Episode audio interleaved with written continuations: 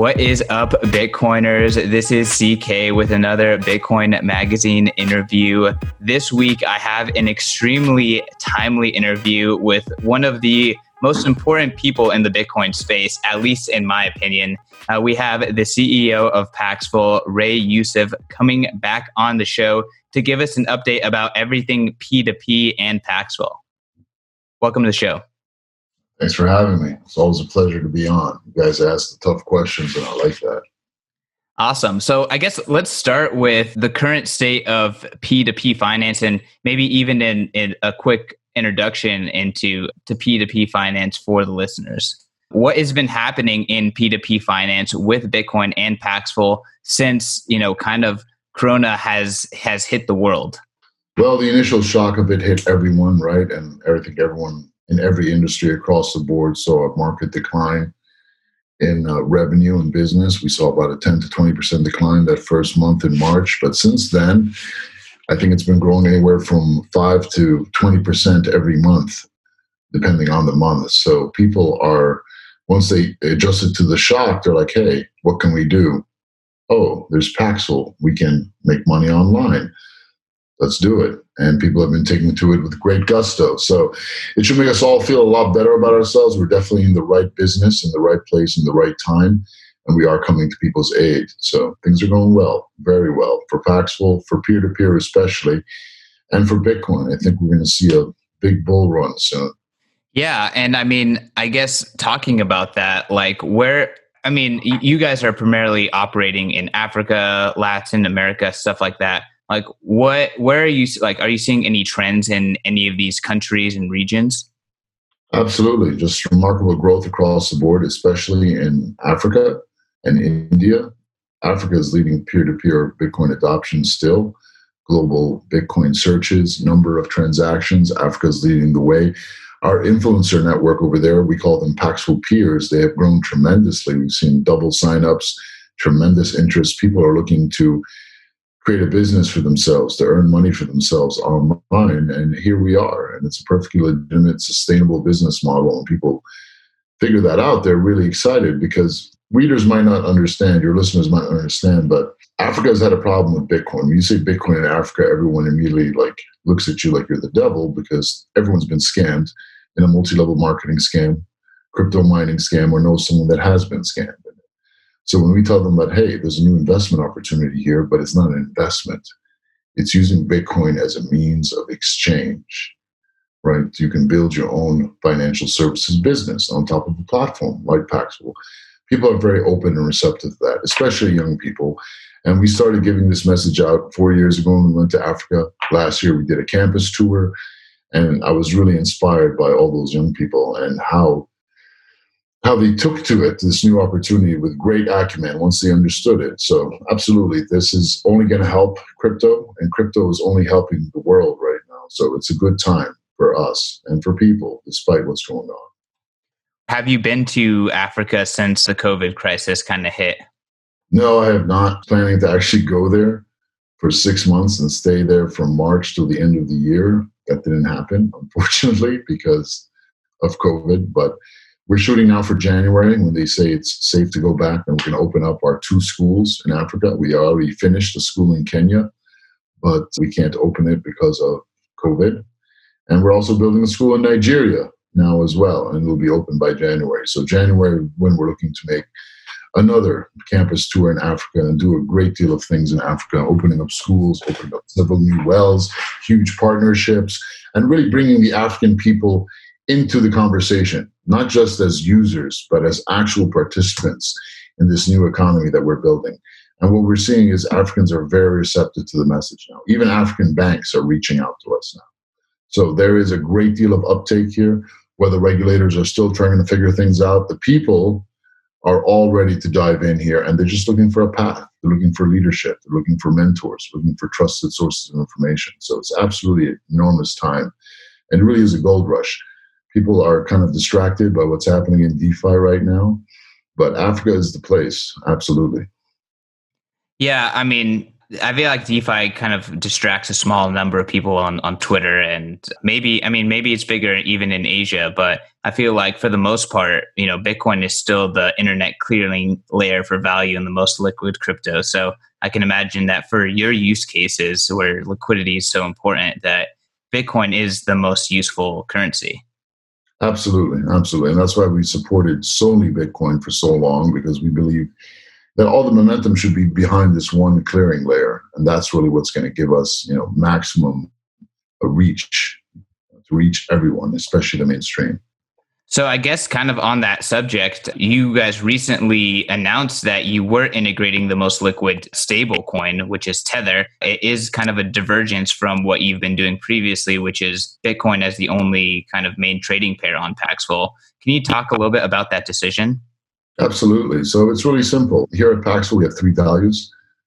And the first value is the most important staying connected to the streets. And that means you have to actually listen to people, have conversations with them. The CEO of the company, I do customer support every single day Twitter, Instagram, WhatsApp, Telegram, anywhere and everywhere. I suppose I want to understand what our people need, what our customers need, what our community needs. And they've been asking for Tether. Why? Because USD is still the reserve currency of the world.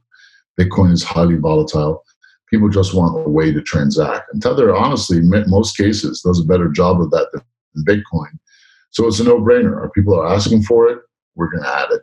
If our people are asking for things like Dash or, or Ripple or, or BCH or Ethereum, and those communities, those crypto communities actually had a real community that they built up with real use cases, then we'll add them as well. We're not, you know, we're not maximalists here, we're optimalists ultimately it's not about the technology it's about the people and if technology can solve a problem for those people and those people behind the technology most importantly have built up a real community around real use cases then we're absolutely open to adding that to paxful so, kind of on that, I would like to get a better insight into kind of like Tether usage. Obviously, it is new on Paxful, so I'm assuming that it hasn't really kind of permeated throughout the platform in terms of volume and stuff like that. But can you talk about like Tether versus Bitcoin on on the Paxful platform?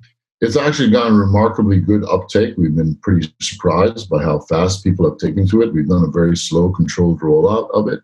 We just launched it to all Americans today, but it's going to be a. We haven't launched it out to everyone in the world yet, but we will. And once that happens, we're going to really bring out a lot of a lot of educational materials there, and we think we could see a market increase in volume. I wouldn't be surprised in the future if USD Tether volume eclipsed Bitcoin volume. Not in the wallet, because it's $22 to send Tether right now on the Ethereum blockchain was of the gas fees, but in the marketplace, definitely. Because again, Tether has most of the advantages of Bitcoin without the disadvantage of the volatility. And we're talking about real people that are in it for non speculative use cases. It's a superior tool. That's the truth. So it's been doing very well, actually, and it's been growing. We think we're going to see exponential growth there by the end of the year. That's very interesting. So, I mean, there's definitely trade-offs, right? It like doesn't have the same censorship resistance as Bitcoin, but most of these people aren't gonna, you know, get blacklisted by Tether. You know, there it'd only be people that are targets in the United States or some other big organization that may end up on that list. It and then obviously it's tied to you know any third party risk that is attached to bitfinex and the tether group. I'm kind of curious like in the long game how does tether success stablecoin success the demand for that in the p2p sense like how does that impact your bitcoin thesis? I think it proves the case actually because look at what it is. It is a tool. It's a clearing layer and it's solving real problems for real people. And we've been saying the entire time Bitcoin to be success does not need to be a store of value for everything. You don't need to be using it to buy coffee for it to be a success. It doesn't have to be a worldwide currency. All it needs to be is the clearing layer between all other currencies. That is a killer use case for Bitcoin and really for all of crypto because it's such a massive, massive need. Essentially, we are in the business of curing financial apartheid, right? And this is the thing that has kept the world economy, especially the countries of the, the markets of the global south, in poverty for so long. It's, it's apartheid, but it's with money, right? If you're black or brown, your money is not as good as the white people's money. And That's the truth. They can control how much money of your money they can get, and if they try to get too much of their of your money by selling their money, their money goes down in value, and then the whole economy suffers. And that is the reality that every head of state in the global south has to live with. Now, the people are not being held hostage by that because there's some other vehicle that they can use to access outside liquidity. Before that, if you're in Egypt, for example, we were both born in Egypt, right? Egypt is a money prison.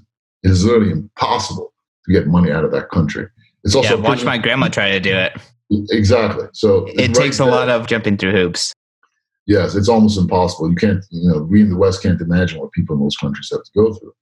But now here with Bitcoin, cryptocurrency, Tether, and whatever other crypto comes around that manages to solve this problem expediently, builds a real community around it of real people, then that's the one to go for. Really, we're in a very different place right now. I'll always love Bitcoin. We'll always put the vast majority of our momentum behind it and support behind it because it is the spine that holds everything together. But right now, it's all about building communities. That is the work product and communities. People in crypto seem to forget that. They're all too busy playing off with in their own little worlds, you know, but we're in the real world. So we'll always adjust what the real world not wants. All right. I mean, I think that th- those are fair fair answers and questions. I'm I'm curious like do you see risk with the fact that, you know, Tether is kind of tied to a centralized bank account and all those kind of things? Is there like any sort of like systemic risk that gets added by including Tether deeply with on the platform? Absolutely, absolutely. So let's look at Tether as an entity. What is it? it was started by the guys at Bitfinex. Okay, brilliant move. They created a tremendous amount of liquidity. Where is their money being held? Who has audited their finances? I'm not, you know, I think it's a bank in the Caribbean. Uh, ETEC, I believe it's still lot. And I don't believe anyone has really audited their books. I believe the, the firm that did it had a board seat on Tether. So all that's pretty iffy. And if Uncle Sam wants to come after them, believe me, he will shut them down. And it might only be a matter of time before that happens. So, to that effect, we've seen the power of stablecoins. We'll probably be adding another stablecoin as a backup, USDC as well. So, there is definitely a risk there. I don't know what to say to the people there. This is, you know, the people of the emerging South, they're willing to take risks and pay extra just to be able to transact and do what they need to do. And if Tether opens it, gives them up a path to moving their money out and doing what they need to do with their money, they're willing to take the risk. Because otherwise, you're you're like a dude in Cairo sitting there with all this money that he cannot get out of the country, trapped. And as people know, that's a face, fate worse than death for most business people. So there are risks, but the benefits far outweigh the risks, and that's the word from the street. Absolutely. Okay. I mean, all that is fair. And I guess, you know, trying to bring this conversation full circle and talking about LATAM, Paxful was one of the biggest P2P marketplaces in Venezuela, which is one of the biggest use cases in places that are, you know, using Bitcoin as financial infrastructure. Recently, you know, sadly, Paxful had to announce that you pulled out of, of Venezuela. I'm assuming that wasn't a very easy decision made by the Paxful leadership. Can you talk a little bit about, you know, having to do that? Yeah, so there's an OFAC list. That's like the naughty list, right? If America doesn't like you, they put you on the naughty list. It's called OFAC. And there are various grades of the naughty list, right? Um, Venezuela was in the gray area. Iran is still in the black, the blackest of the black, right? So no one can touch them. Right? Venezuela has recently been upgraded, or rather downgraded, to the blacklist. Basically, what's happening. The sanctions are getting more and more severe and strict on the people of Venezuela as they're continuing to suffer. This is not something that you know my heart wanted to do. Believe me, you know, the people of Venezuela have been suffering tremendously. Imagine losing your family's life savings in a in a week. That's the reality for people over there we as an American company, we have to obey the sanctions, right? And Venezuela has been downgraded to the blacklist right there with Iran. Maybe not quite as bad, but it's there. And you'll see other companies following suit as well if they have an American presence. That's just the nature of the game. We're in the era of compliance right now, and things are continuing to clamp down on us. So it's a constant race. You know, we give up Venezuela. Okay, we can't help the people there directly anymore painful. The first step is that they made us actually ban the top Venezuelan bank from our platform. we had to do that because they got on the sanction list. Then more stuff getting added to the sanction list, making it nearly impossible to deal with the people of Venezuela. Making it, you know, it, we need to increase the size of our compliance team by 10x to be able to cover them. And we weren't doing very well there. I mean, we weren't, you know, Venezuela, to, the rent in Venezuela is $2 a month. Like, let that number sink in. So it's not that much, you know, it, it can't justify the cost. You know, we've been taking losses with gift card trading in Africa. Why? Because it's the only way to onboard the unbanked. So we're willing to take that risk. For the people of Venezuela, they have other avenues. So we just had to make the decision. It was a business decision, a painful one, but it's one of those that we had to make, unfortunately. And other companies will also follow suit in the future, possibly now. Yeah, and I, you know, again, I think that this is obviously something where your hand was forced. You know, how does how does Bitcoin go beyond this? Like, you know, how, how does Bitcoin get to the stage where there's infrastructure that can't be banned that anyone can tap into? And, you know, what are the biggest constraints that's kind of stopping the Bitcoin ecosystem from getting there? Well, Bitcoin can do that right now, right? If anyone takes the time to learn how to use Bitcoin, acquire Bitcoin, which is easy on places like Paxful, it's easy to sell it too with the acquiring of Bitcoin and sending it out, that's all possible right now. Nothing that's permissionless. No one is going to stop you. The problem is it's not easy. Bitcoin is still very, very difficult to use and, and difficult to acquire for most people, especially in the emerging South. We built an entire business on making it easy to use. So when you when you take players like Paxful out of that game, you really raise the barrier to entry tremendously to that space because technology itself is amazing. It works, but it's simply not people friendly. That's the truth. It's been the truth since the beginning. And there's still enough product. There are not enough product people jamming away and focusing on very clean, simple onboarding and UI UX. That has to continue to happen. And I hope anyone who's listening to this will take that challenge and run with it. Hopefully, for an awesome PO or designer, Paxful. We can certainly use your help. There's plenty of other places out there that need help besides Venezuela because this inflationary, these inflationary attacks, these currency wars, they're not, they're not, the, the dark side is not relaxing the currency wars. They're stepping it up to a whole new level, right? So it's a race. We're going to have to stay ahead of all these limitations and blockades while still building out the simplest, most user friendly structure around the blockchain that we possibly can. DeFi gives us an opportunity to do that right? So I think it's a great place for people to focus on. And again, don't don't focus on the dark side, speculation, pumps and dumps, and all these meme tokens. Focus on the right side, the, the light. Focus on building real applications, real products for real people that are easy to use. That is the key.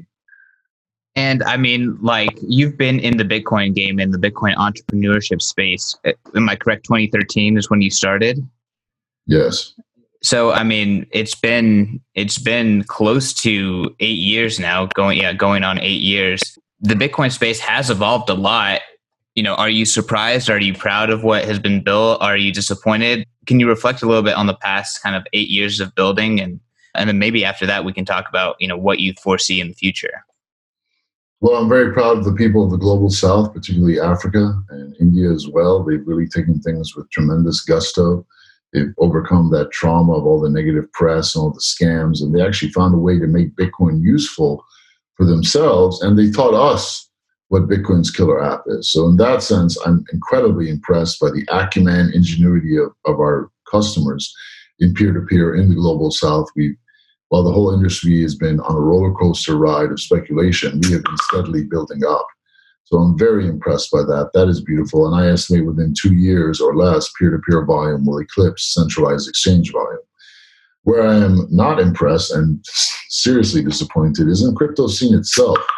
It's been eight years and still the best minds in the space are, are working on all these, you know, vacuous, nebulous technologies, not focused on product, not connecting to the streets, still seemingly anemic to the streets. There's only a handful of companies that have, like, you can count them on two hands, that have built actual communities, user bases, and are serving along real use cases. We can do a hell of a lot better than that. And if you want to do better than that, come to me. Come to Paxful. We're the guys that are making it happen on the street, on the front lines, every single day. No excuses, no complaining about anything just making it happen and working within the framework that we're given and trying to create a new framework above that. And That's the key. So jumping into, you know, maybe what you see going forward, you know, what what trends are are exciting you and what are you anticipating for these next 18 months?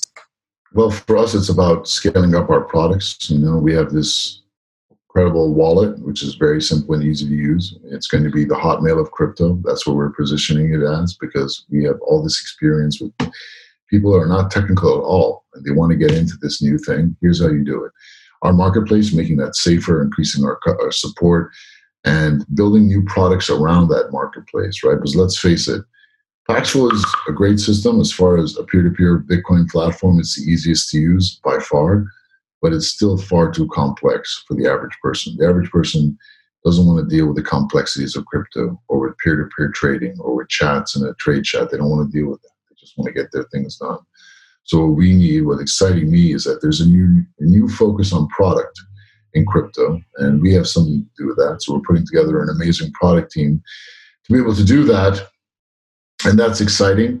DeFi is also incredibly exciting. I will come out right now and say I think DeFi is the next layer on top of the Bitcoin blockchain that is being built. So if you think about banks, they provide us with two things. They provide us with a payment network, which sucks. They can't do that properly at all. And they also provide us with lending services, right? And that's where they make their money. DeFi basically takes all those lending services, takes it out of Wall Street's hands, and is giving us the potential to have wall world. So ignore all the DeFi, you know, meme token nonsense, like almost all scams, and look at the technology. Look at the ability to actually take the bread and butter of Wall Street, these brokerage firms, and put it on, you know, 800 lines of smart contract code so that anyone anywhere in the world can use it. That is absolutely tremendous. It's a huge opportunity. It's a huge opportunity for educators right now huge opportunity for designers, people that can take this amazing structure that's been built and make it simple and accessible for people of the emerging world. And Paxful is also focused on that as well. Because at the end of the day, it's not the fact that it's decentralized or not that people care about. They just care if it works. And if it works for them, meaning they don't have to ask or wait for permission to use it. Yeah, absolutely. And I think that the permissionless nature is really kind of like the key thing that people don't identify. There's all these other features that they think the world wants, but I really think that that is where you know that's the distinction between the current system, the legacy system, and what we're building is permissionlessness, right? And it's going to be the permissionless system versus the permission system all the way until the permissionless system hopefully wins. Oh, how do you feel about like that mental framework? That is the game there's no denying it, right? Because this broken financial system that we have, even in the West, right, it was created before mobile phones were even invented, right? And the African people have managed to leapfrog ahead of all that nonsense using online wallets like M-Pesa, etc., which is wonderful. However, they still have these massive blockades when they try to interact with the Western world, and business is not allowed to flow freely.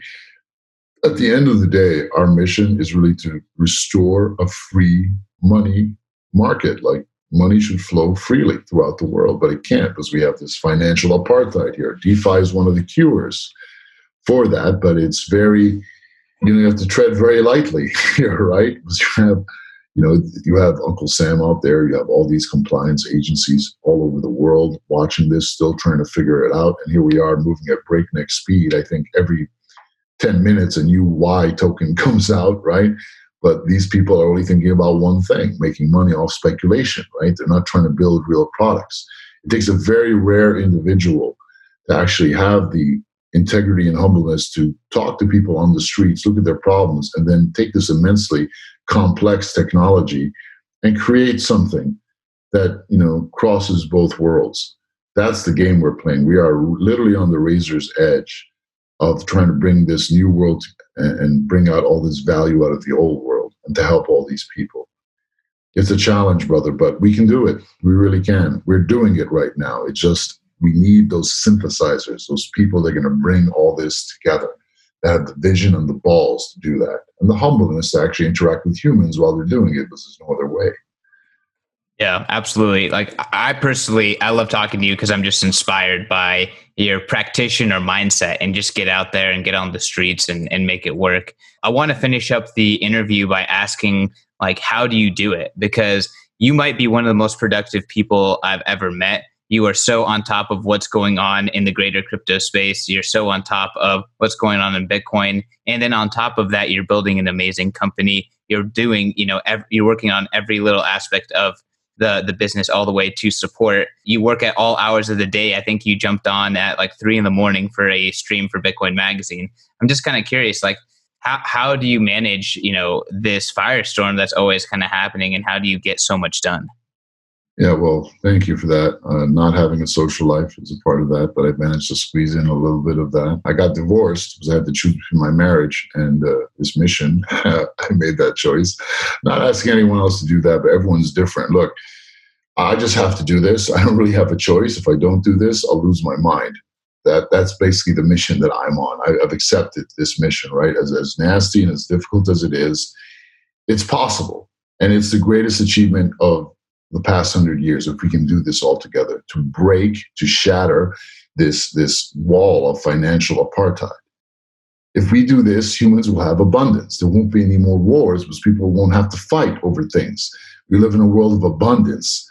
And that, that, that dream of everyone being happy, of no one being oppressed or judged because of things that they can't change, of wiping out this financial supremacism and all this, this, this darkness, that animates me. That keeps me going. I can't imagine a life where I didn't have that kind of battle to fight. You know, I'm one of those nerds that grow up playing all those role playing games, you know, very epic in nature, right? You start off and you've got a little wooden sword in this little village and you have to fight the little monsters out there until you make it all the way to that last boss, right? The hero's Most journey. People, exactly, yeah. A lot of people in this world, they'll pump up the stats and they'll be happy to be the king of that first village but no, I'm going for that last boss, right? Because once that boss is out of the picture, people will be happy. I'll be able to turn to my family and they'll be happy. Everyone around us will be happy. Everyone will have things. There won't be any more need or desire for things, but we'll have everything we need. That is very possible. I know that. So if I know that's possible and I don't strive for it with everything I have, I can't validate my existence on this planet. That's just how I think as a person. I know that's different from how other people think about life. But you know, that's just the culture here at Paxful. Me and Artur, my co-founder, we bonded over this. We're on a mission. We're going to burn the boats, and we're going that way. We're not going back the other way. No way. That's it. That's the best way I can put it. That's awesome. That's very beautiful, and you know, thank you for for doing what you do. Truly, like I'm always inspired and feel blessed that a fellow Egyptian is is you know building yeah. Paxful. Ray, where can people find you, and who do you want to hear from?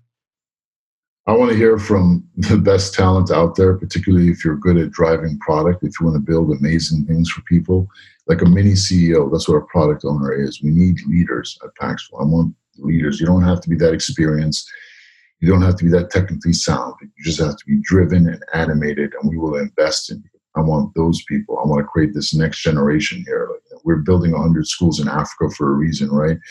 Because eventually I want to have that school for gifted children. I want to create a new generation of geniuses going to uplift an entire continent. So I'm looking for those those real leaders, right? The, the true believers. Just come out and find me. I'm Ray Paxful on Twitter, Ray Paxful on Telegram, on Instagram, ray at paxful.com. I'm not going to give you my personal phone number on WhatsApp, but I'm sure you'll find me in any of those other channels. Reach out to me, and if you like building things, if you're a builder and you don't take if you don't take excuses for things, if you're that kind of person that you know got out of college and you were just raring to go and go to these companies, you're like, what is this? This is just a bunch of potatoes sitting around doing nothing and playing political games. You've been yearning for some place to go where you can actually change the world. Come to me come to me because I'm just like you. And we built a place here that is perfect for people like us that want to actually build things in the real world with no excuses to given and no fucks given either. Awesome. Well, amen to that. Again, thank you for coming on the show, Ray. Always a pleasure. And again, for the listeners, reach out to Ray. Like, you know, he, he's a very approachable person. I've worked with him just because he's so open. So really encourage you to don't be shy You guys can find me at CK underscore snarks. You can find the podcast at Bitcoin Magazine. Make sure to like, share, review, all that good stuff. Thanks for listening. Peace.